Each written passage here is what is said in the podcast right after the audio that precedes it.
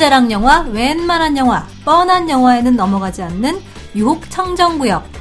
운영진 모두가 부록 언저리로서 고연령, 고단백, 고품격을 지향하는 영화 토크지대. 영화 팟캐스트 블록버스터입니다. 네, 저희가 지난 여름부터, 지난해 여름이죠. 모였다 말았다를 반복하면서 허송세월한 지 언 10개월이 지났는데요. 블록버스터 첫 회 녹음을 맞이해서 정말 감개가 무량합니다. 네. 먼저 블록버스터 멤버들을 소개할게요. 저부터 인사할까요? 저는 진행을 맡은 MC 겸 미녀 매기 콩입니다. 뻔뻔하다 뻔뻔해 네, 안녕하세요. 저는 고품격 블록버스터에서 질적 저하를 맡고 있는 쌍용러이드 막말러. 아, 영화의 완성도는 배우의 미남력이 좌우한다고 우기고 다니는 남우 선호 사상가 아만다 사이코입니다. 앞으로 잘 부탁드립니다. 와, 우. 네, 저는 아, 미간에 주름 잡힌 미간 폭스라고 하고요. 메간 폭스와는 전혀 친인척 관계가 아니며, 어, 영화의 글쓰기와 말하기를 업으로 삼고 있는 영화 그냥 영화 업계 종사자라고 할 수 있겠습니다. 네. 어... 저는 브록버스터 PD를 맡고 있는 퀵 대성이고요 기대해 주세요 quick quick. Slow slow 아니고 quick quick이죠? Quick, quick, quick. 네. 네, 저 이름이. 아, 박수 저는- 없어? 아! 저희들은 모두 좀 뻔질나게 영화를 보는 업종에 종사하고 있다는 게 좀 공통점인데요. 예, 각자 일주일에 영화 한몇편 정도 보시나요? 저는 하루에 평균 한 편에서 세 편 정도 하루에 한 편은 꼭 보게 되는 것 같고요. 아, 확실한 거는 배변 횟수보다 영화 관람 횟수가 많다는 점입니다. 와. 멋지다. 멋집니다. 네. 네, 미간폭스 씨는요? 저도 일주일에 한 7, 8편 정도 보는 것 같아요. 어, 신작 소개를 해야 될 일이 많기 때문에 그래서 어쩔 수 없이 보게 되는데요. 먼저 봐서 참 좋은 경우도 있고, 아이고, 의미 없다, 먼저 본 게. 이런 경우도 많이 있습니다. 네, 일주일에 그럼 신작만 네. 그리고 그 사이 사이에 뭐 웹툰을 본다거나, 드라마를 네. 본다거나, 이런 일들이 비일비재하죠. 네, 저도 일주일에 한 서너 편은 뭐 신작들을 접하는 예, 그런 것 같은데요. 아, 저희가 이렇게 영화들을 많이 보다 보니까 저는 안 궁금해요 난 영화 좀 보는데 몇 편 보시죠? 안, 궁, 안 궁금하니 일주일에. 아니요 일주일에 그래도 한 7편 정도는 봐요 뻥 치시네. 좋은이네요. 야동 빼고 그, 야동까지 하면 한 하루에 30편. 못 따라오지 당신들 못 따라오지 예, 저희가 이렇게 영화들을 많이 보다 보니까 저희가 아, 우리도 영화 팟캐스트 해볼까? 라는 생각을 좀 자연스럽게 했잖아요. 그럼요. 그 영화 보고 나면은 나 말고 다른 사람은 이 영화 어떻게 생각할까?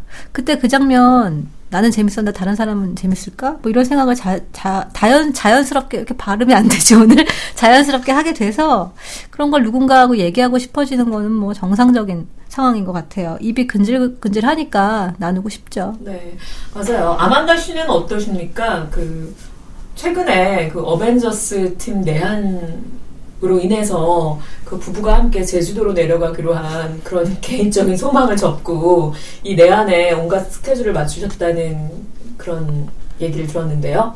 아니 한 오늘 새- 달간- 일찍 일어나셨다면서요? 네, 오늘 그 내한 행사를 참 지금 방금 참관하고 돌아왔고요. 아, 오늘이었어요? 대박 월남이 아니라 기자회견에서 오셨군요. 지금 저는 사실 이 어벤져스에 새롭게 합류한 멤버 중에 퀵실버를 연기하는 에런 존슨이라는 배우의 음. 굉장한 오랜 팬인데요. 네네. 그, 그 자식이 올 줄 알고 한 달 전부터 다이어트하고 피부 관리하고 제주도 가기로 한 거 다 캔슬하고 오매불망 기다렸는데 본인이 왜 다이어트를 하죠, 근데? 만나기로 했어요? 작업을 하실 것도 아니면서 어찌하여? 그냥 예쁘게 보이고 싶었어요. 아니, 그분이, 그분이 그 아만다 씨를 본다는 보장이 있나요? 상관없어요. 내가 사랑하니까. 네, 정말 사이코 같은데요? 무섭다 근데 마음에 들어요 이런 태도 약간. 아, 그래서 오늘 제가 원래 그 보통 새벽 5시에 자는데 오늘은 새벽 5시에 일어났고요. 그래서 그 내한 행사를 참석하기 위해 어제 저녁에 출발했습니다. 그분들 그 숙박 업소 주변에 저의 어디였죠? 어, 여의도에서 하셨는데 어, 그 여의도 주변에 저 저의 숙박업소도 잡고 동선을 체크하고 어디 미용실에서 메이크업을 받을까 막 어제 거기서 잤어요 그러면? 네. 여기에서? 아니 그래서 오늘 어땠어요? 멤버들 중에 누가 제일 멋지던가요? 마크 러팔로 씨가 너무 잘생긴 거예요. 진짜 음. 딱 미남이라고 써있어요 얼굴에. 너무 잘생기셨고 아니 근데 그, 그 뭐지? 전형적인 미남이 아닌데 그냥 화면빨이 안 받으시는 거 음. 편이시더라고요. 녹색 후광이 비치던가요? 아니요. 안 비치나요? 헐. 키 좀 작지 않나요? 키가 좀 네 키가 작았어요. 그래서 오늘 그 제 관심 밖이지만 수현이라는 여배우도 네, 네, 네. 오긴 왔었는데 그 마크 러팔로 씨가 자기가 어벤져스를 촬영하면서 제일 힘들었던 게 수현 씨를 올려다 보는 게 가장 힘들었다고 그런 말씀을 하시더라고요. 음. 키는 좀 작은데 뭐 로버트 다우니 주니어 씨도 못지않게 작으니까 그 고만고만한 느낌이었고 로다주는 어땠어요? 우다주 그렇게 그 공항 패션이 상당히 화제가 됐다면서요. 아 로버트 다우니 주니어 씨가 그 재밌는 에피소드를 얘기하면서 자기가 저번에 한국에 왔을 때는 강남 스타일이라는 노래를 부르 도, 노래에 맞춰서 막 춤을 추는데 남대문이 열렸었잖아요. 음. 아 그래서 맞아요. 예, 아시죠? 예, 예. 남대문이 열린 채로 막 격렬하게 댄스를 했는데 그게 너무 창피해서 이번에는 자기 남대문 단속을 잘하겠다 뭐 이런 말씀을 하셨는데 사실 저희는 열어주시는 게 더 감사한데 단속을 안 하시는 게 더 감사한데 왜 그걸 그렇게 열심히 단속하시는지 모르겠고 어. 그리고 그들이 막 식당에서 뭐 불고기 먹고 뭐 이런 인증샷 올리고 했더라고요. 마크 러팔러도 그렇고 로다주도 그렇고. 어, 네. 그, 그럼, 그걸 관련해서 또 명언을 남기셨는데, 네, 네. 로버트 다우니 주니어 씨가 네. 한국 팬들한테 팬 서비스를 해주고 싶은 게 뭐냐고 이제 질문이 들어왔어요. 그랬더니 자기 그 승가에 달린 아크 원자로에 삼겹살을 한 점씩 한 점씩 구워서 맛있겠다. 아이디어가 네, 팬들한테 먹여주고 싶다고. 덕. 네. 어. 그래서 생각한 건데 아이언맨 숯불구이 이런 거 사업하면 대박 날 것 같아요. 그러게 아이템 좋은 것 같아요. 네. 본인이 하신다는 네, 말씀이세요? 그 옆집에는 친환경 녹색 쌈밥 헐크 쌈밥 차리고 꼭 갈게요. 꼭 네, 갈게요. 그 옆에 또, 피디님이 엄청 초록색으로. 네, 캡틴 아메리카노 이런 거 아, 하시고 완전 대박 날 것 같아요. 이야, 아이디어가. 맛있겠습니다. 크리스 에반스는 어땠나요? 아 우리 밤식이 너무 수염을 길러가지고 음. 진짜 얼굴도 좀 큰 것 같고요. 다른 음. 분들에 비해서 되게 실물이 별로였어요 생각보다. 어, 얼굴이 제일 작아 보이는데 어떻게? 수염을 너무 덥수룩하게 길러가지고 그거 진짜 깎아주고 싶었는데 안타깝네요. 음. 어 그리고 아까 궁금한 게 한 달 전부터 다이어트하고 막 준비하셨다고 그랬잖아요. 네. 어떻게 뭐 eye contact이라도 좀 마크 러팔로랑 좀 있었나요? 네. 아, 로버트 다우니 주니어 씨가 네. 제가 그 일찍 간 관계로 센터에 딱 앉아 있는데 저를 뚫어져라 쳐다보시면서 그 색안경 너머로 저를 뚫어져라 쳐다보시면서 막 진짜요? 삿대질을 하시는 거예요, 저한테. 막 다른 사람한테도 막 그 시선을 끌어서 쟤 좀 보라고 막. 그래서 어 정말? 얼굴 어. 보여줬어요, 얼굴? 내가 속옷만 입었나? 제 옷차림을 보고 이랬는데 네. 알고 보니 제 그 노트북 앞에 아이언맨이 그려져 있거든요. 아하, 캐릭터가. 음, 그래서 음, 음. 너무 신나신 나머지 어 저거 막 저, 저한테 그렇게 삿대질을 해주셨는데 너무 감사합니다. Thank you.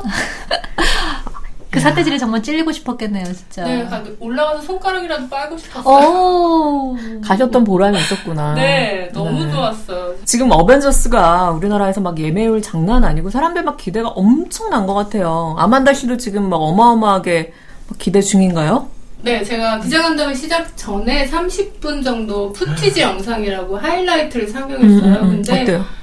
너무 대박이고요. 진짜 전편에 비해서 너무너무 괜찮게 잘 빠진 것 같고, 그 스토리도 약간 의미 있는 이런 상징적인 그런 스토리도 많은 것 같고, 한 가지 기억에 남는 거는 스칼렛, 스칼렛 요한슨 말고 스칼렛 위치라고 그 퀵실버의 쌍둥이로 나오는 새로운 캐릭터가 있는데요. 그 캐릭터가 염력을 사용하고 타인의 생각을 조종하는 그런 초능력을 가지고 있어요. 그래서 남들은 다 몸으로 뛰고 액션을 하는데 혼자 호러 연기를 하거든요. 어? 너무 매력적이고요. 여러분 모두 반하게 되실 겁니다. 아. 기대하세요. 엘리자베스 올슨이 연기하는 거죠. 너무 음, 그 아름다워요. 이쁜이. 진짜 너무 예뻐요. 저희가 사실은 이 지금 어벤져스 바처럼 이 블록버스터에 대해서 어마어마하게 막 이야기를 하고 있었는데 사실 저희 팟캐스트 이름이 블록버스터잖아요. 어떤 유혹에도 흔들리지 않는 예, 그런 의미를 담고 있는데 어떤 뜻인지 저희 팟캐스트 이름 한 번 더 강조해 주실 수 있나요? 네, 대본에 뻔하게 써 있는 걸 읽어보도록 하겠습니다. 앞으로 뻔한 영화의 유혹에 흔들리지 않고 먹을 만큼 먹은 나이, 알 건 아는 나이, 부록 언저리의 시선으로 영화를 얘기하면서 특별한 팟캐스트를 만들어 가겠다는 아주 대단히 그럴듯한 의미의 타이틀입니다. 우와. 우와, 여기서 중요한 게 있어. 나 대사 하나 있는데 그걸 뺏어 먹나? 저희가 앞으로 본업에 좀 매진하는 중간중간에 2주나 3주 간격으로 여러분들을 찾아뵐 예정입니다. 자, 그럼 블록버스터 본격적으로 시작해 볼게요.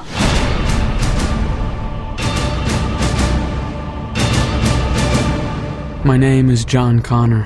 블록버스터가 믿는 따끈따끈한 신작 리뷰 코너죠. 존 코너. 디테일하게 소개해 주실래요? 네, 한마디로 최근 개봉작들 가운데 저희가 본 좋은 영화를 소개하는 코너이자 한편으로는 좋은 영화를 소개해드리는 코너고요. 저희가 몹시 상당히 어마어마하게 좋게 본 영화, 좋긴 한데 솔직히 깜빡 졸게 만든 영화, 그리고 우리를 마구 졸거나 아예 자고 싶게 만드는 흉악무도한 영화들에 대해 디테일하게 말해보는 그런 코너입니다. 좋았거나 졸았거나. 그래서 좋은 그렇죠. 코너죠. 근데 이 번뜩이는 코너에 코너명을 지어주신 저작자가 있으시다면서요? 네, 이 코너명을 투척하신 분은 꼭 저작자를 밝혀달라고 하셨거든요. 어떤 작자죠? 그 작자는 바로 장차 저희 블록버스터의 게스트가 되실 분인데요. 음, 아는 사람은 아는 이름입니다. 소녀세윤. 아, 소녀세요? 성인 소녀. 거중만 남자인 여자 있습니다. 소녀 세윤이라고. 소녀라고 하기엔 이분도 참 부록 언저리라는 사실을 알려드리면서요. 자, 그럼 오늘 존 코너에서 다룰 영화는 뭔가요? 네, 올해 아카데미 영화제 여우 주연상에 빛나는 줄리언 무어의 새 영화 스틸 앨리스입니다. Hi, Alice. I'm you. 존경받는 언어학 교수이자 사랑스러운 아내이자 세 아이의 엄마로 행복한 삶을 살던 앨리스가 희귀성 알츠하이머에 걸리면서 자신의 삶에 당당히 맞서는 영화입니다. 네, 오늘 4월 30일 개봉 예정작이죠. 스틸 앨리스. 줄리언 무어가 바로 주인공 앨리스 역을 맡았는데요. 미간 폭스님이랑 아만더 사이코님. 이 영화 어떻게 보셨나요? 좋았나요? 졸았나요? 아, 이 영화 정말 좋은 영화였어요, 저한테는. 이 병을 소재로 한 영화들이 꽤 많잖아요, 사실. 그런데 이 영화가 다른 알츠하이머 소재 영화들하고 좀 다른 지점이 있죠. 네, 예. 어떤 거죠? 어, 보통의 알츠하이머 소재 영화들은 알츠하이머를 겪게 되는 사람의 주변 이야기가 더 많아요. 맞아요, 그 사람이 맞아요. 알츠하이머를 앓게 됨으로써 부부관계가 험악해진다거나 자식들이 너무 힘들어진다거나 그래서 뭐 요양원에 가서 요양원에서의 일상을 보낸다거나 이런 얘기들이 훨씬 많은 거죠. 그런데 이 영화는 오히려 우리가 잘 몰랐던 그러니까 그 병을 앓고 있던 사람의 마음은 뭘까? 라는 얘기를 하고 있어서 참 마음에 들었어요. 그 점이. 완전히 앨리스에게 집중해서 이 주인공 앨리스가 병이라는 어떤 벽으로 둘러싸여 있지만 그 안에는 앨리스인 나 자신이 있기 때문에 여전히 스틸 앨리스이기 때문에 음, 음. 그것을 당당하게 사람들한테 도움을 요구하고 같이 살아가면서 어느 순간은 굉장히 끔찍하게 자기가 괜찮은 척 연기하고 있고 어느 순간에는 내가 누군지도 모르겠지만 그래도 열심히 살아가고 있다.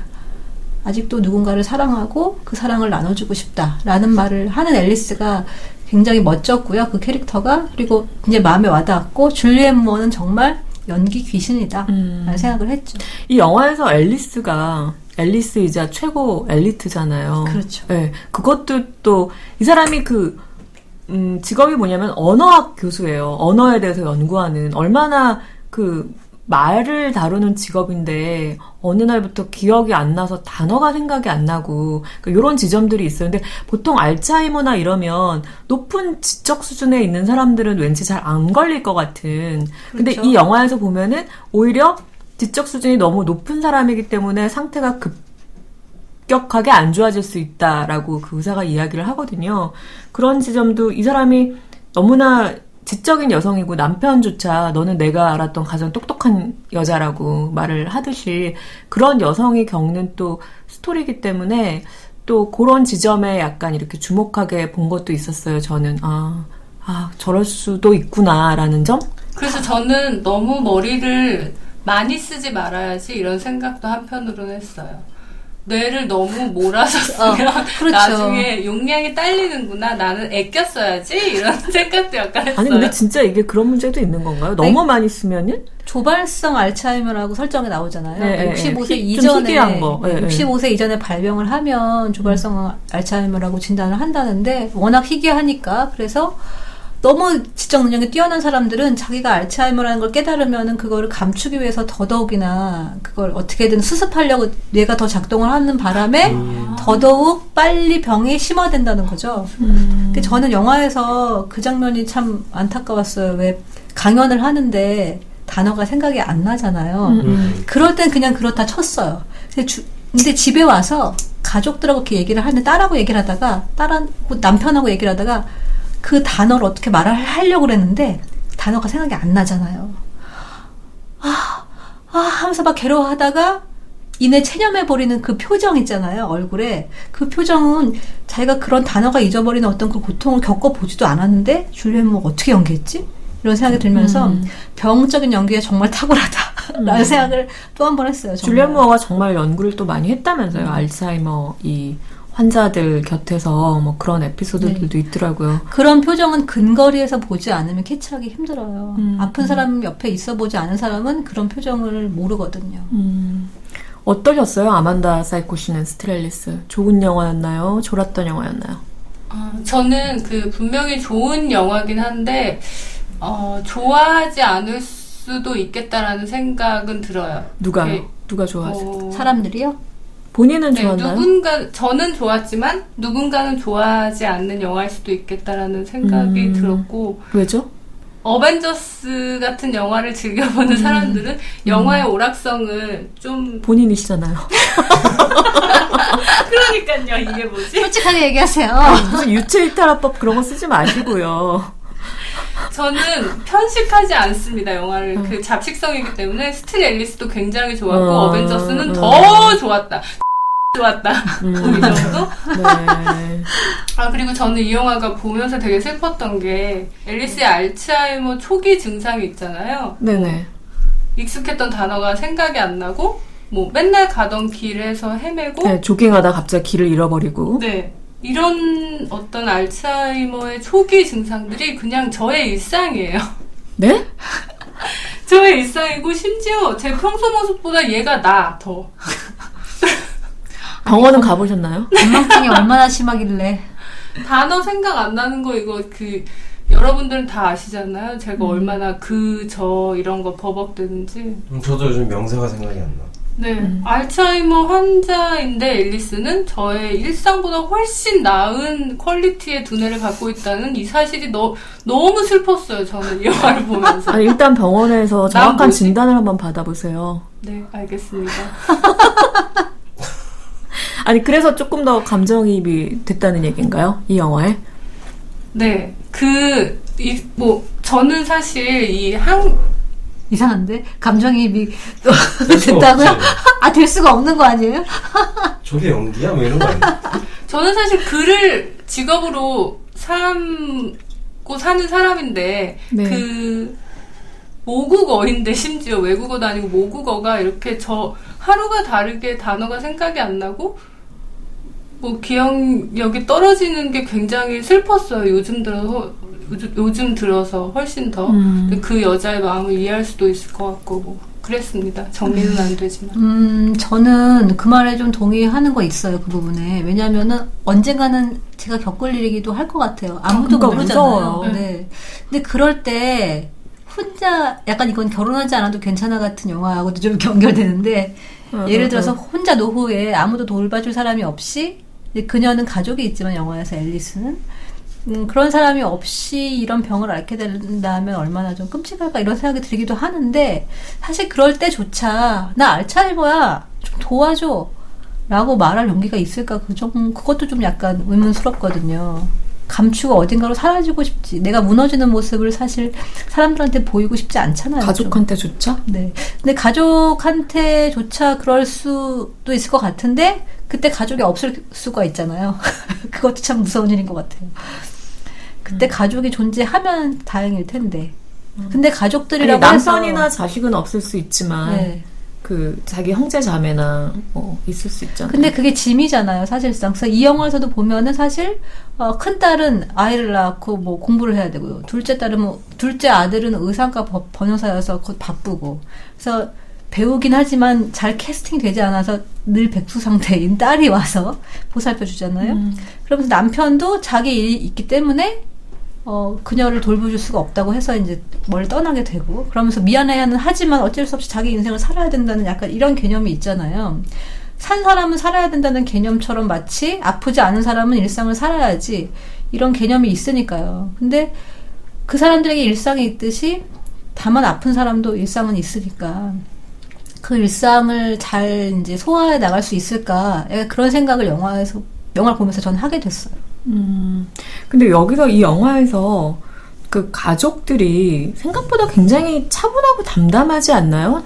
그러니까 그 전에 이 알츠하이머를 다룬 영화나 무슨 뭐 불치병을 다룬 영화나 이런 데서 보면은 주변 사람들이 막 못 견디잖아요. 이 사람을 떠나보내야 된다는 거에 대해서. 그러니까 주변인들의 시선을 아까 말씀하신 대로 많이 그렸고, 근데 이 영화에서 보면은 남편인 알렉 볼드윈도 굉장히 다정하고 이해해주고 하는 것 같지만 막 지나치게 막 배려하지는 또 않아요 영화에서 그리고 딸들도 막 되게 놀라고 자기네들한테도 그게 유전될 수도 있다는 그런 얘기까지 듣지만 막 울고불고 뭐 하는 거 없고 굉장히 항상 그 큰딸인 케이트 보스워스는 항상 단정하게 너무나 예쁜 모습으로 와서 어 자기 임신했고 뭐 쌍둥이 임신했고 어쩌고저쩌고 그러니까 엄마한테 얘기하고. 저는 이 영화에서 모르겠어요. 그 가족들의 모습이 너무 차분하게 그린 게 약간 이 감독이 뭐 의도를 한 건지 굉장히 행복한 상류층 사람들이잖아요. 사실. 이 가족 자체가 굉장히 막 고학력자들이고. 근데 이 가족이 음 막내딸이 물론 이 엄마한테 굉장히 엄마를 보살펴주고 하는 거는 있지만 저는 이 가족들의 모습을 약간 감독이 의도한 건가? 좀 그런 생각이 조금 들었어요. 어, 너무. 담담해서. 왜냐면 이 감독이 시- 루게리병인가를 앓고 있었고 네, 맞아요. 올해 3월에 돌아가셨잖아요. 이분 네. 실제로. 근데 그 본인이 초기에 겪었던 경험들이 이 영화의 초반에 등장하는 거니까 그래서 그런 지점도 있었을 것 같고요. 또 이제 원작이 있는데 그 원작자가 자신이 본 할머니에 대해서 음, 음, 음. 생각하면서 할머니가 알츠하이머여서 이- 그 글을 쓰다 보니 이제 이것이 베스트셀러가 됐고 그래서 영화가 된 거잖아요. 근데 그럴 때 보면은 실제로 병이 닥치면 그러니까 영화라는 건 좀 과장하게 마련인데 뭐 여기서 꼭 이게 좋은 방법이라는 건 아니지만 주변에 정말 이런 일이 생기면 뭐 밖에 나가서 소리 지르거나 미쳐 날 뛰거나 이러질 않는 것 같아요. 왜냐면 그러기에는 해야 될 일이 너무 많고 일상을 살아야 되니까 급격하게 밖으로 보일 때 그렇게 감정이 표현하지 않지만 보이지 않는 어느 곳에 가선가 자기 감정을 토해내겠죠. 근데 많은 사람들이 모여있을 때는 오히려 그러지 않는 것 같아요. 근데 저는 이 영화를 좋은 영화였지만 저는 조금 졸았거든요. 영화를 보면서 중반 이후에. 그게 뭐냐면은 이런 병을 다룬 영화들도 많이 있었고 줄리아 무어의 시선에서 이 알츠하이머를 겪는 어떤 엘리트 여성의 그런 과정들 그런 것들은 조금 새로운 시각이었고 신선했지만 모르겠어요. 저 같은 경우는 굉장히 감정 기복이 심한 사람이라서 개인적으로 뭐 이거 무슨 웃음이죠? 무슨 어, 리액션이죠? 맞다는 웃음이죠. 예, 예. 그러니까 저 같으면은 이렇게 이, 이 가족들도 그렇고 이 사람도 그렇고 이 엘리트 여성도 그렇고 너무 이거를 잔잔하게 그려지니까 저는 오히려 반대로 진짜 내가 병에 걸렸는데 내 내가 저럴까? 어, 나는 너무 그 지적 수준이 그렇게 높지가 않아서 그러지 않을 것 같은 거예요. 아. 음, 그러지 못할 것 같고, 그 다음에 그 가족들도, 난 가족들이 그렇게 담담하면 화날 것 같아. 담담한 아니, 어, 내 딸년이가 어떻게 담담하게, 아니, 이렇게 곱게 하자고 맨날 와가지고. 저는 이 영화를 보면서 음. 제가 아프면 가족들이 이 가, 앨리스의 가족들처럼 나를 대해줬으면 좋겠다라는 생각을 하- 했어요. 음. 근데 이 영화는 여기서 앨리스는 너무너무 행복한 환경이에요, 환경이. 남편 그리고 자식들 이 엄마의 병에 대해서 다 이해하고 그다음에 치료할 만한 뭐지? 경제적인 바탕도 돼 있는 집안이고 근데 잘 그렇지 들여다 않나요? 보면은 딸들, 그러니까 딸하고 아들은 굉장히 거리감을 느껴요. 엄마가 아프다는 거에 대해서 어쩔 수 없다고 생각하고 자기들이 할 일은 별로 없다고 생각하잖아요. 남편도 사실은 그러니까 그렇게 풍족하고 행복했던 삶을 살았고 환경이 너무 좋지만 병에 걸리면 결국 결석이 다 무너지게 돼 있거든요. 근데 그런 점은 영화에서 보였던 것 같아요. 제 생각에는 보였던 것 같은데 다만 우리의 정서와 다르게 실제적으로 한국 영화에서는 거기서 이미 뭐 장수상해 같으면 벌써 바닥을 굴르고 막 주- 골목에 사람들이 막 뛰어나오고 뭐 어디 갔니 뭐 없어진 장면 찾고 막 이럴 거 아니에요. 저는 실제로 네. 제가 그럴 것 같아요. 장수상을 굉장히 재밌게 보셨잖아요. 장수상회하고 그건 극명하게 대치되는 지점인 거죠. 이 스틸 앨리스가 그렇다 보면. 그러니까 영화가 너무 잔잔하고 오- 약간 이렇게 약간 차가워요. 영화가. 네. 어, 차가워요. 그런 느낌이 저는 감정이입이 되지는 않았어요. 음, 그리고. 어떤 아까 특히 그 앨리스의 입장에서 그 하나하나 자기가 변해가는 모습을 자기가 느끼면서 자기 뇌 속에서 뭔가 빠져나가는 그 과정을 자기가 느껴가는 그런 과정들을 그린 것에 대해서는 굉장히 신선했지만 그리고 나머지 부분들은 감정이입이 그렇게 되지 않다 보니 유일하게 좋았던 장면이라기보다 제가 그래도 굉장히 이렇게 눈물이 찔끔 났던 장면은 앨리스가 그 알츠하이머 병 걸린 사람들 앞에서 연설할 때 아까 아, 말씀하신 네. 네. 형광펜으로 하나하나 그 줄 그어가면서 말을 할 때 그 대사는 저는 되게 와닿았어요. 그러니까 우리는 알츠하이머라는 병에 걸려서 남들이 봤을 때 굉장히 우스워지고 어느 날 갑자기 너무 바보 같은 행동을 하고 하지만 그거는 내가 아니다. 진짜 내가 아니다. 그건 그냥 그 병이다. 하면서 자기는 정말 여전히 앨리스, 자기 본래의 모습은 따로 있다. 그 병이 아닌, 그 자기만 아는. 근데 그게 그 대사가 이 영화에서 가장 훌륭했던? 그때 눈물이 좀 찔끔 나더라고요. 유일하게 이 영화에서.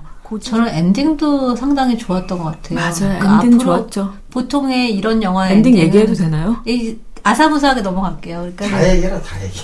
음, 아사무사하게 넘어갈게요. 그 네. 엔딩을 사실은 뭐 그분이 너무나 악화되셔가지고 뭐 네. 가족 가족들이 처참함 처참하게 굉장히 흩어지는 장면이 음. 나온다던가 아니면 뭐 이렇게 뭐 장례식에 나온다던가 이런 건 한국 영화에서 잘 쓰는 방법이잖아요. 사실 음. 저 너무 한국적인. 저는 한국 영화 무지 싫어해서 그럴 수도 있어요. 근데 아니, 음, 한국 영화의 무슨- 천편일률적인 약간 웃기다가 울리는 그 감동 방식이 너무 싫기 때문에 그런데 음. 그래서 저는 이 영화가 마음에 들었던 것 같아요. 그렇게 흥분하지 않아서. 맞아요. 이렇게 이 영화는 네. 시작하는 것 같지 않게 시작해서 끝나는 것 같지 않게 음. 그냥 이렇게 끝나버리는 그런 그래서 뭐 끝은 정말. 좋았어요. 영화 자체가 스틸이라는 그런 어. 어, 좋은 지적을 하셨네요, 정말. 저도 그거 그렇게 느꼈거든요. 와, 그거 좋은데요? 그럼에도 네. 불구하고 뭐 사랑하게 되는 이런 뜻이 담겨 있는 것도 같아요. 음. 그렇죠.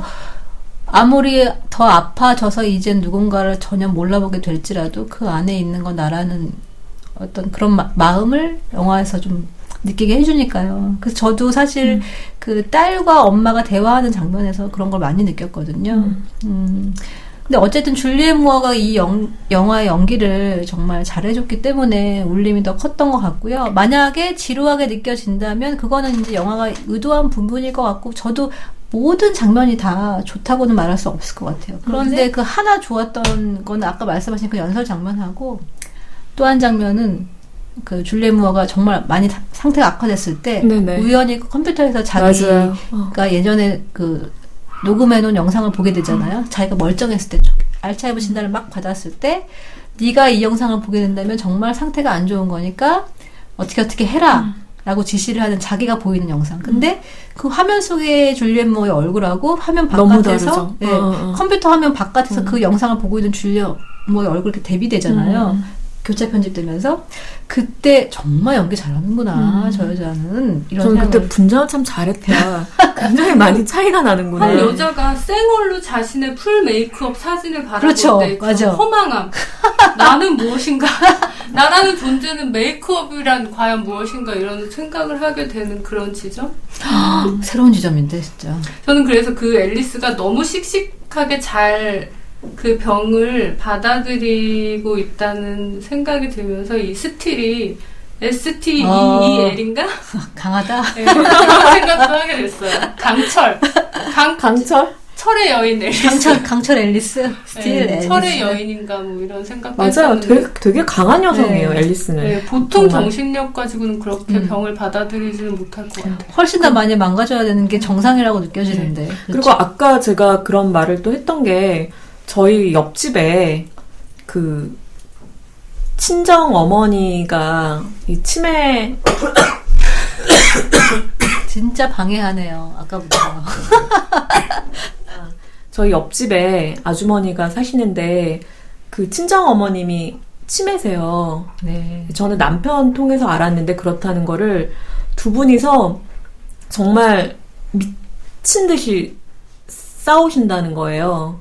근데 그 옆집에 사는 아주머님은 예전에 여성지 기자셨던 분이고 그분도 굉장히 엘리트세요. 얼굴도 굉장히 아름다우시고 그리고 가끔 저희 집에 음식도 되게 잘하셔서 아, 막 맛있는 거 있으면은 막 갖다 주시고 굉장히 막 너무나 친절하시고 그런 분인데 그분의 얼굴과 그분의 이렇게 어떤 행동, 우아한 행동들로 봐서 그렇게 미친 듯이 소리소리 지르고 싸웠다는 게 상상이 안 가는 거예요. 근데 결국에는 그 어머니를 요양원에 모시고 한 달에 한 번, 아니, 일주일에 한 번 가신대요. 근데 이렇게 가실 때 저랑 이렇게 마주친 적이 있는데, 아우, 나는 친정엄마 너무 미워. 뭐 이런 말을 막 스스럼 없이 하시는 거예요.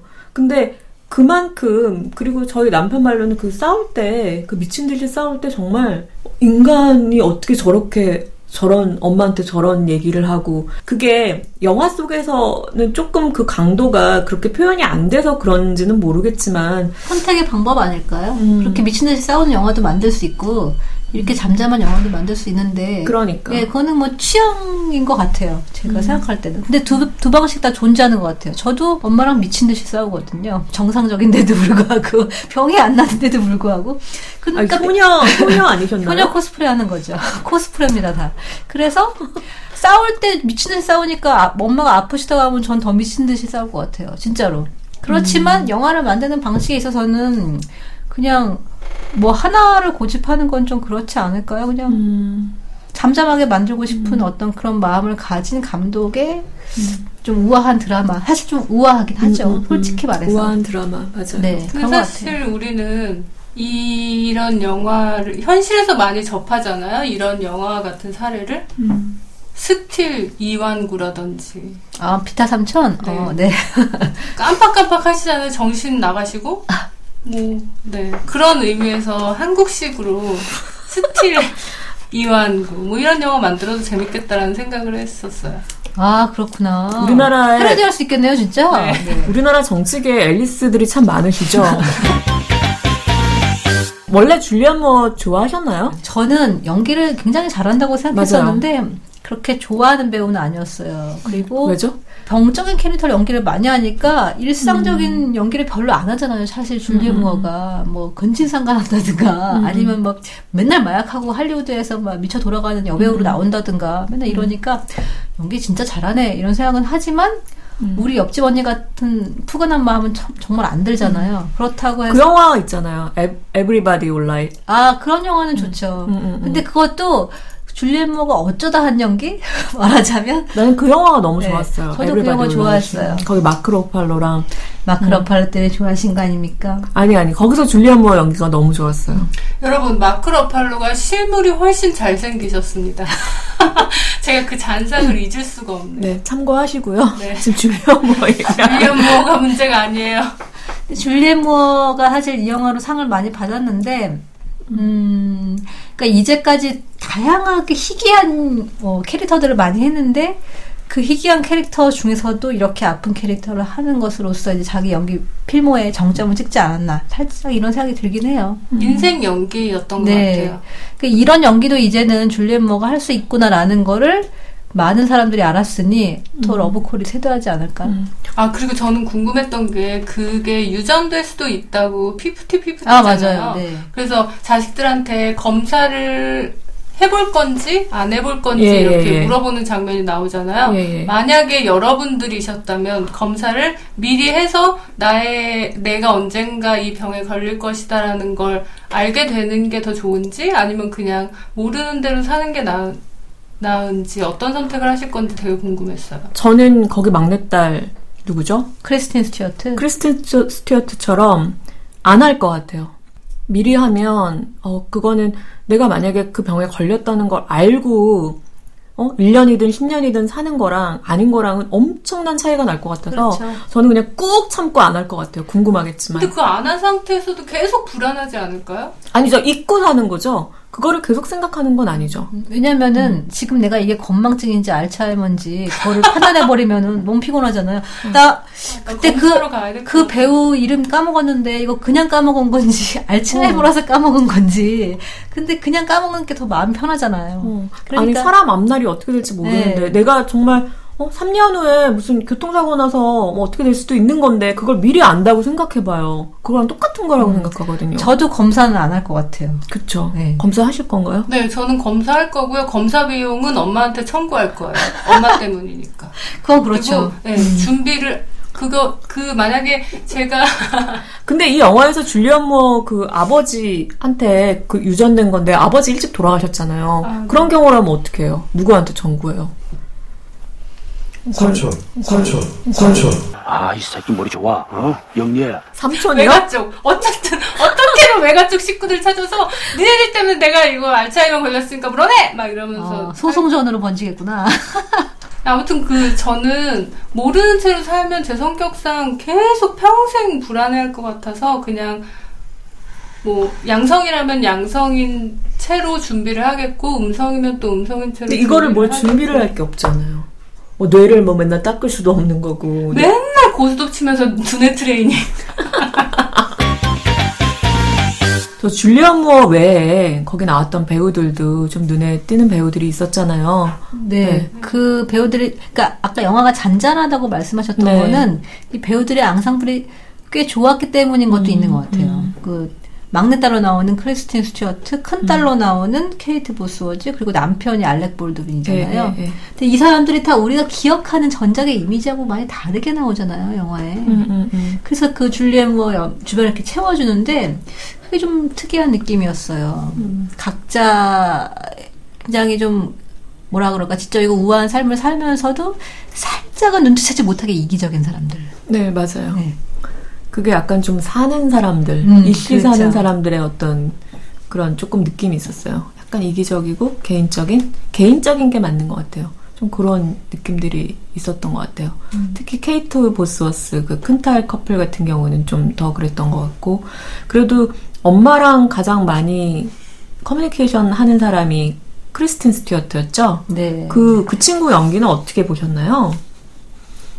저는 그 크리스틴 스튜어트 양이 여자라서 너무 안타깝고요. 개인적으로 너무 매력적이라고 생각해서 얼굴은 진짜 너무 잘생겼어요. 잘생겼어. 음. 아니 옛날엔 예뻤는데 잘생겨졌더라고요. 그쵸? 네, 너무 잘생겼고 음. 누구를 사귀냐에 따라서 사람의 얼굴이 변하나. 그러니까 굉장히 중성적으로 그런 매력이 있더라고요. 그리고 그 영화 속에서 엄마를 대하는 그런 모습들이 저는 굉장히 마음에 들었는데 음.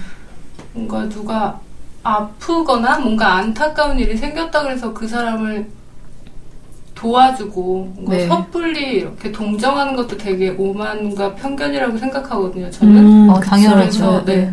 내가 아플 때 그냥 어제 대했던 것처럼 병이 없었을 때 대했던 것처럼 그냥 음. 싸우고 뭐 다투고 화해하고 그렇게 대해줬으면 좋겠다는 생각을 하면서 크리스틴 스튜어트의 캐릭터와 그 배우 자체에 대한 어떤 호감도도 같이 상승했던 음. 것 같아요. 그러니까 크리스틴 스튜어트가 그런 역할과 크리스틴 스튜어트의 어떤 이미지나 연기가 좀 잘 어우러졌던 네. 이번에 그렇게 보신 거죠? 네, 그래서 그렇습니다. 그 주방에서 엄마랑 대화하는 장면 있잖아요. 네. 엄마 생일이었나? 뭐 그래서 근데 엄, 엄마한테 그렇게 아프다는 게 어떤 느낌이에요? 히- 많이 힘들어요 하고 딸이 크리스틴 스튜어트가 물어보니까 줄리엔 무어가 그러잖아요.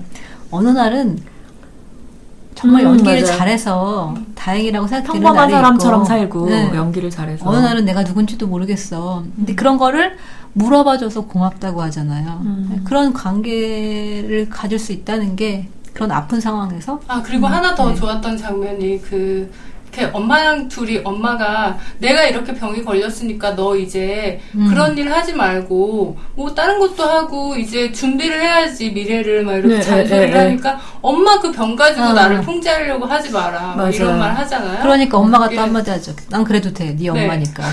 어, 엄마들 참 무서워. 그런 대화들이 되게 마음에 와닿던 것 같아요. 네. 그 솔직한 대화들. 그 흥분하는 대신에 잔잔하면서 대사는 솔직한 약간 그런 드라마 트로기가 저는 좋았던 것 같아요. 음. 알렉 볼드윈도 그 와이프가 아파가지고 옆에서 자기 좀 봐달라고 하면서 옆에 이렇게 껌딱지처럼 딱 붙는데 노트북만 보고 있잖아요. 뭐, 나 같으면 너무 화날 것 같은데 또 그 둘이 또 그걸 인정하고 그런 장면들. 그러니까 거기 가족들이 유전자를 뭐 나눠 가져서 그런지 성격들이 좀 그런 약간 개인적이면서 그리고 또 아내, 아내나 엄마에 대해서도 어느 정도는 조금 흥분하지 않고 솔직하게 대하는 그런 영화였던 것 같아요. 물론 제가 그 가족이었으면 그렇게 못했겠지만. 그래서 제가 너무 바라는 가족의 어떤 So 저- cool. 네. 음. 자기 개인적인 삶을 그냥 살면서 서로 필요할 때 몰래 몰래 챙겨주고 티 안 나게 근데 이런 게 좋은 것 같아요. 진짜 겪게 되면 어떻게 될지 모를 것 같아요. 그냥 또 서러울 수도 있잖아요. 어쨌든 저는 이 영화가 졸지 않고 좋게 본 영화였고요. 다른 분들은 조금 조시기도 한 영화로 정리가 되겠네요. 저는 좋았으나 여러분들은 좋아하지 않을 수도 있습니다라고 결론을 내릴까요? 저는 아, 네. 스틸 앨리스 이제 우리나라에서 흥행이나 뭐 그런 반응은 어떨 거라고 예상하시나요, 혹시? 근데 솔직히 줄리에 무어, 무어란 여배우가 selling point는 없어요. 음. 그래서 흥행이 잘 될 것 같지는 않은데 그렇다고 해서 어, 소재가 주는 어떤 울림이 있기 때문에 아주 안 될 것 같지도 않아요. 하지만 이제 다양성 영화 중에서 조금 한 만, 이만 시장을 넘보지 않을까. 저는 제가 만 이만. 시장? 네. 음. 보도자료를 받았어요. 스틸 앨리스 측에서 그 헤드라인이 중년 부인들 몰려. 아, 그럽니까? 그러면 뭐 100만? 그러면은 우리가 지금까지 스틸 앨리스 를 존 코너에서 다뤄봤습니다. 이번에 첫 회 아이템은 스틸 앨리스였고요. 다시 한번 말씀드릴게요. 네, 블록버스터 첫 코너. 잠깐만. 아 이어지는 줄 알았어. 속보예요, 지금. 진짜 약간 근데 거기서, 거기서 그냥 끝나도 될것 같아요. 그거 안 하고 그냥 끝나도 될것 같아요. 알아봐야죠. 속보인 줄 알았어요. JTBC. 아니 더 테러 라이브인 줄 알았어. 폭발이 있었습니다. 다시 한번 알려드립니다. 마포대교에서 폭발이 있었습니다. 정말 그랬어? 이번에 첫회 아이템은 스틸 앨리스였고요. 다시 한번 말씀드릴게요. 마포대교. 폭발했었습니다. 다시 한번 알려드리면 폭죽이 터졌습니다. 진짜 웃긴다. 저희가 사실은 존 코너 하나만 가지고 블록버스터를 진행할까 하고 했지만 너무 코너가 빈곤하다라는 어떤 내부의 발악들이 있어서 양심도 없다. 네. 그래서 또 야심차게 또 다른 코너를 하나 준비한 것이 있습니다. 자, 블록버스터 두 번째 코너 시작합니다.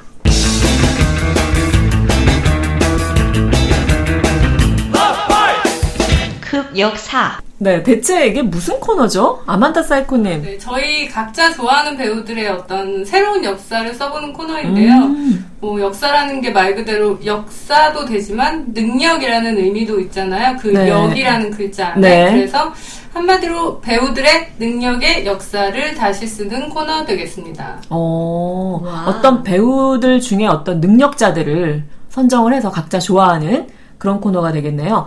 그러면 오늘 첫 번째 흑역사의 주인공 어떤 능력자입니까? 네, 오늘의 흑역사 능력자는 미남력의 소유자. 정말 흔치 않은 미남력을 가진 그 배우, 마크 스트롱입니다.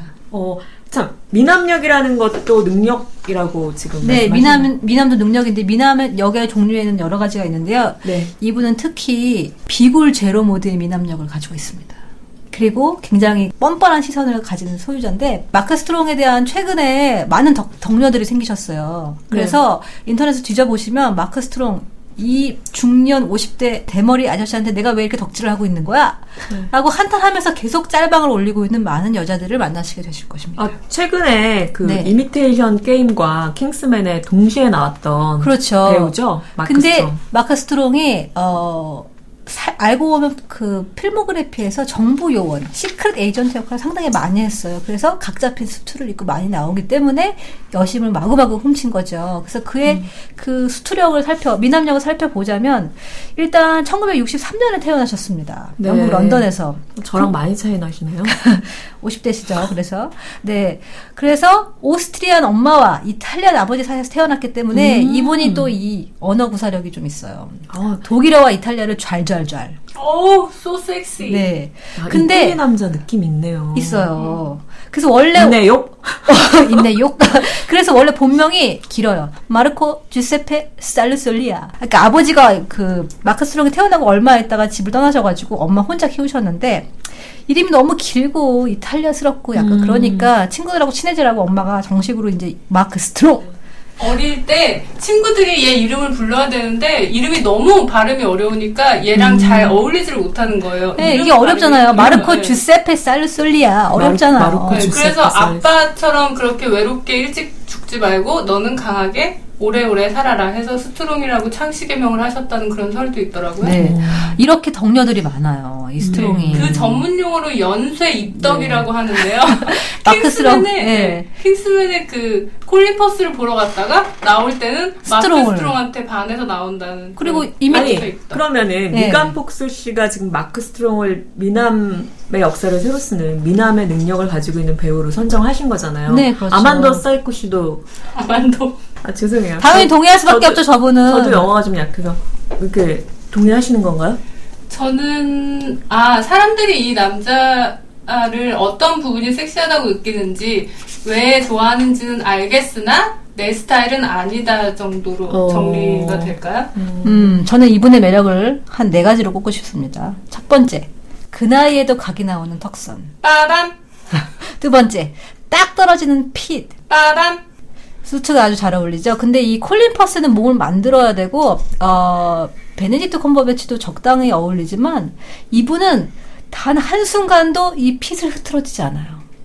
그래서 아주 그 수트 핏이 매력적이고요. 그다음 두, 세 번째, 빠밤 음성만 따로 떼어내서 들으면은, 음. We have traveled far together, down a path none of our choosing. 확실히 그 무대 연기를 오래 했기 때문에 맞아요. 영국에서는 이 이분의 그 무대 연기를 많이 본 사람들이 오랫동안 자- 같이 자랐기 때문에 굉장히 그의 역사를 많이 알고 있는데 풍성하면서도 깊고 부드러운 음. 그런 저음 voice를 소유하고 있습니다. 네. 네, 네. 그래서 킹스맨에서 네.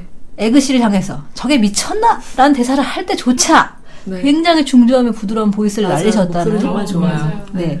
그리고 또 한 가지 그 매력은 바로 절대 어느 영화에서 어떤 캐릭터를 맡아도 누구와 맞상대를 하든 절대 떨어뜨리지 않는 시선. 뚫어져라 쳐다보는 시선. 저는 그래서 이분을 그 미남력도 미남력이지만 신스틸력 아, 응시력이라고도 할수 네. 있겠죠. scene stealer, 훔치는 그 scene stealer. 네. 음. 정말 대단해요. 그래서 대단합니다. 비굴 모드가 전혀 없는 그런 캐릭터라고 할 수 있어요. 비굴 모드 제로. 역할 때문이기도 하지 않나요? 아니에요. 원래 이래요, 이 남자는. 음.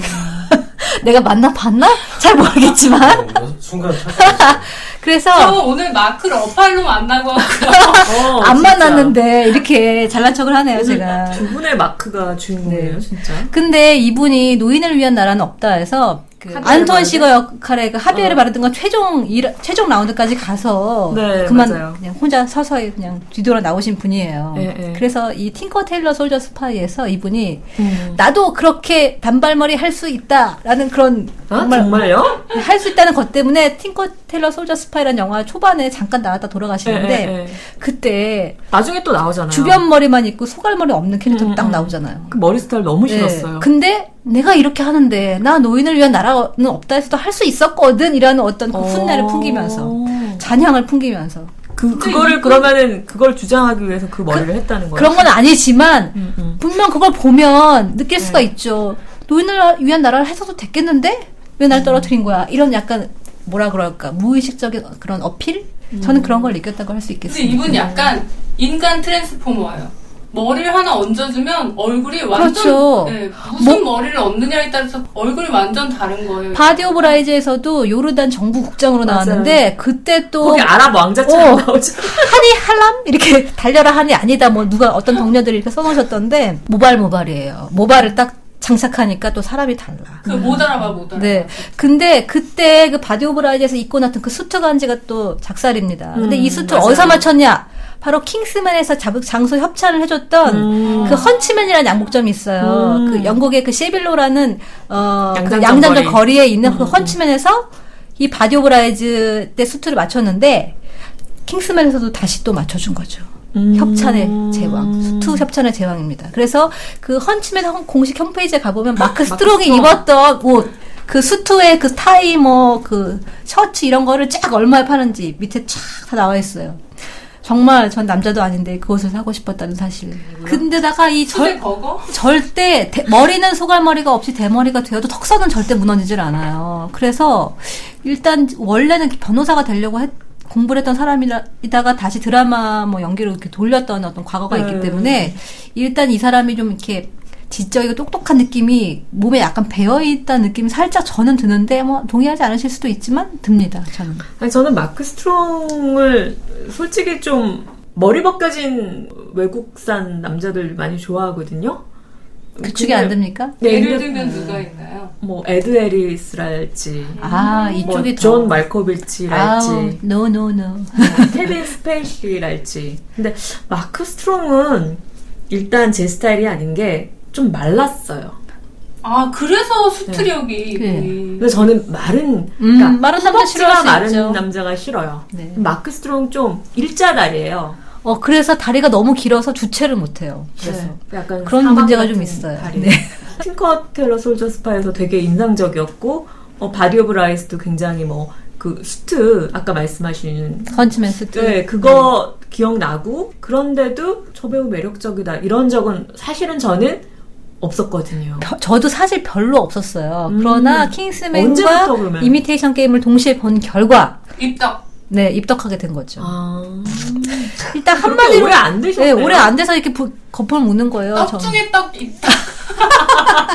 양덕이 가장 이 덕 중에 덕은 양덕이라는데 제가 양덕은 아니고 아시아 덕이라서 참 어쨌든 가장 이 정치 사회 문화적으로 뭐랄까 그 첩보작전을 많이 경험해본 그런 배우 중에 한 명이기도 합니다. 그래서 이렇게 스파이물에 잘 어울리는 배우고 어떤 영화들에 나왔죠? 그동안에 그 팅커 테일러 솔저 스파이 나오고 킹스맨 나오고 네. 바디 오브 라이즈에도 정보국장으로 나오고 다또뭐 그런 요원 네 게다가 이제 그 가이 리치 악역으로 많이 악역으로 많이? 나와요. 네. 착한 역을 이상한 맡아도 건 미국 영화에서는 대부분 악역이고 네. 영국 영화에서는 대부분 뭐, 스파이예요. 맞아요. 아, 네. 그래요? 네. 왜냐하면은 그 친구들이 하는 영화에 출연하기 때문이에요. 가이 리치하고 매튜 본하고 절친이거든요. 매튜 본 네. 그래서 이제- 킹스맨 만든 네. 매튜 본이 킥애스 1편을 만들었을 때는 음. 그 마약 그 거래단의 보스로 등장해요. 그리고 그때부터 그럼 두 사람 친구였나요? 첫 번째 작품 그 판타지 영화 때부터 친구였고요. 그리고 가이 리치하고는 아 그 콜린 퍼스랑 같이 나왔던 음. 영화? 콜린 퍼스랑은 네 편을 했어요. 피버 피치부터. 피버 피치 피버 피- 때도 피버 피버 피치. 때도 대머리로 나오셔요. 이분 음. 그 마크 스트롱. 또 무슨 영화 같이 했죠? 그 외에 킹스맨 같이 하고 그리고 팅커 테일러 팅커 테일러 같이 스파이. 하고 그리고 내가 잠들기 전에 함께 등장을 하죠 또. 음, 음. 어쨌든 이 남자는 온화하고 푸근한 맛은 전혀 없는데 음. 또 그게 또 그런 대로 좋더라. 입덕하기엔 참 좋더라. 마크 스트롱의 입덕 영상으로 하나 추천해드리고 싶은 거는 작년에 나온 그 제규어 광고가 있어요. 아, 어, 또 와우, fucking 아우. awesome. Have you ever noticed how in Hollywood movies all the villains are played by Brits? Maybe we just sound right. Good evening, sir. Thank you, Mary. And we all drive Jaguars. Oh, yes. It's good to be bad. 너무 멋있어요 그 그 재규어 광고. 영국의 3대 villain이라고 톰 히들스턴, 그리고 마크 스트롱하고 음. 벤 킹슬리가 이렇게 섹시하고 멋진 이런 villain들은 재규어를 탑니다. 뭐 어, 이렇게 그 광고 그 심심찮게 나왔어요. 같이 네. 나오나요? 네. 오. 너무 영화 같고 멋있고요. 와 진짜 잘 찍었어요 네. 그거. 저는 아참 마크 스트롱의 연기 중에서 제로 다크 서티도 꼭 보셔야 돼요. 거기도 모발을 이식해가지고 나오는데 머리가 자꾸 벗겨져요. 그 Zero Dark Thirty 봤는데 잘 기억이 안 나요. 좀 설명 좀 네, 해주세요. CIA 정보 그 고위 음, 고위 음, 관료로 나왔는데 빈 오사마 빈 라덴을 못 잡으니까 음, 음.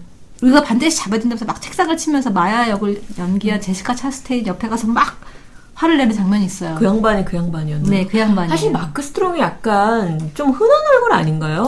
어디가 아니 그 똑 닮은 꼴 있잖아요. 그똑 닮은 꼴 배우 있잖아요. 어디가요? 악마는 프라다를 입는다 해서 그 아 스탠리 투치하고 어디가 닮았어요? 어. 안 닮았잖아요. 진짜 진짜 구별 못해. 아니 스탠리 투치 안경 아니, 쓰고 나오잖아요. 하셨으니까 입덕을 하셨으니까 그 스탠리 투치랑 그 구별법 좀 좀 알려주세요. 스탠리 투치는 일단 절대 스파이어 맞지 않아요. 음. 그걸로 구별하시고요. 스틱 이미지. 가발 쓰면 앤디 가르시아라는 말도 있더라고요. 어 그건 맞아요. 가발 쓰 어, 앤디 가르시아 진짜 닮았어. 가발 쓰면 그건 인정 인정. 그건 인정. 셋이 삼 동일인설 있어요. 예전에 네. 헷갈렸어. 맞아. 삼동에서 그건 정말 인정. 그러니까 스탠리 투치랑 마크 스트롱은 그 앤디 가르시아는 일단 머리가 있잖아요. 그러니까 대, 제쳐두고 아니 근데. 스탠리 투치는 완전 민머리고요. 이 마크 스트롱은 주변 머리가 살짝 있어요. 그걸 아니. 없던데? 아니, 있어요. 있어요.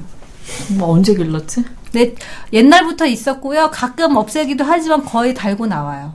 그래서 약간 모발, 모발이 있을 경우는 모발 이식한 티가 너무 나는 모발, 모발한 어떤 그런 걸로 구별하시면 될 것 같고요. 근데 저는 모발이 있을 경우에 앤디 가르시아다라는 건 정말 인정되네요. 이 닮은 배우 구별법 중에 네. 되게 재밌는 게 케이티 페리라는 그 가수 겸 배우와 네. 주이 디샤넬이라는 오, 그 닮았어요. 똑같이 생겼어요. 네, 얼굴 완전. 보면 누군지 모르는데 어떻게 구별하는지 혹시 아세요? 가슴을 보면 한 번에 구별돼요. 아, 그 얘기 들은 것 같네요. 한쪽이 네. 없네요. 네. 네. 한쪽은 A컵, 한쪽은 C컵. 얼굴을 봤을 때 구별이 안 되면 일- 가슴을 봐라. 아무튼 저를 비롯하여 스트롱에게 입덕하신 많은 분들이 날로날로 스트롱을 강하게 밀고 있으니까요. 조만간 이분이 멋- 더욱 멋진 모습으로 나올 것 같지만 저는 이분이 할리우드 이경영이라는 별명을 듣고 아- 알았기 때문에 사실 이렇게 전반적으로 앞에 나서서 뭔가를 다 도맡아 갖고 해결하다가 영화가 망하는 그런 경우 말고 항상 이렇게 잘 되는 흥하는 영화에서 주연을 살짝 압도하는 조연 정도로만 활약해 주시기를 바랍니다. 나 이분도 그- 그걸 바랄까요? 오늘 흑역사 네, 마크 스트롱의 미남역 어, 재밌었던 것 같아요. 어때요? 어떠셨어요? 오늘? 아, 저는 약간 몰래 몰래 저, 저격당하는 여자기 때문에 그 음.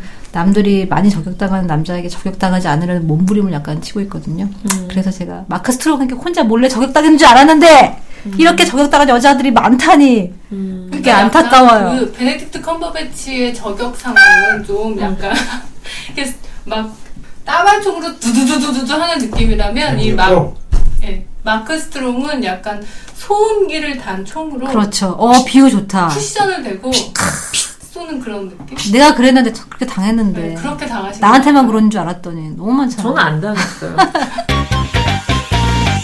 네. 그럼 다음엔 어떤 능력자가 새 역사를 쓰게 될지 저희 한번 기대를 해보고요. 자, 이제 마무리할 시간이에요. 오늘 첫 회 또 소감을 또 물어보게 되네요. 소감 어떠셨는지. 근 10개월을 이렇게 수많은 회의와 회식과 싸움과 다툼과 갈등을 겪으면서 우리가 이렇게 1회를 녹음을 했- 성공적으로 했다는 게 너무 감동적이에요. 와, 너무 감동. 가끔 연기도 하십니다. 네. 씨가. 김간폭스 씨는요? 아, 브록버스터로서 저- 더 다듬어진 그런 영, 영화에 대한 이야기들을 해야, 해야 되겠다고 생각했었는데 해보니까 중구난방의 어떤 이런 느낌들이 훨씬 좋았던 것 같고요.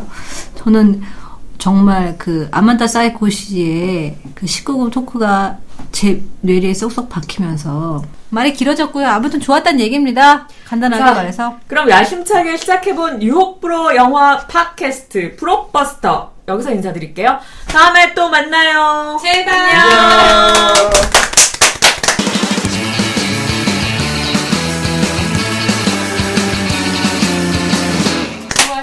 아, 나 지금 당 떨어져가지고 이거 약간 빨리, 왜 끝에 빨리 뭐 먹어요